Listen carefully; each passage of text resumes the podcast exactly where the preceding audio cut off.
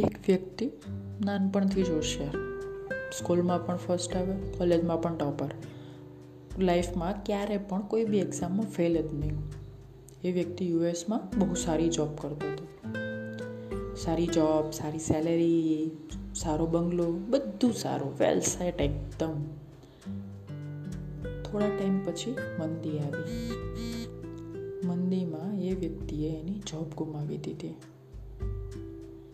એ વ્યક્તિ એ ટાઈમ પર વિચારી જ ના શક્યો કે લાઈફમાં શું કરે, ક્યાં જાય. તો એ વ્યક્તિએ એની ફેમિલી જોડે સુસાઇડ કરી લીધો. તો સવાલ એ છે કે કેમ? કેમ એ વ્યક્તિએ સુસાઇડ કરી લીધો? તો જવાબ એ છે, કેમ કે એ વ્યક્તિ લાઈફમાં ક્યારે અસફળ થયો જ નથી. એને ખબર જ નથી કે અસફળતાને હેન્ડલ કેમ કરવી? અસફળતા એટલે શું?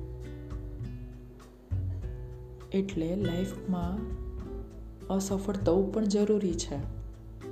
કેમ કે અસફળ થશો તો સફળતાનો રસ્તો શોધી શકશો.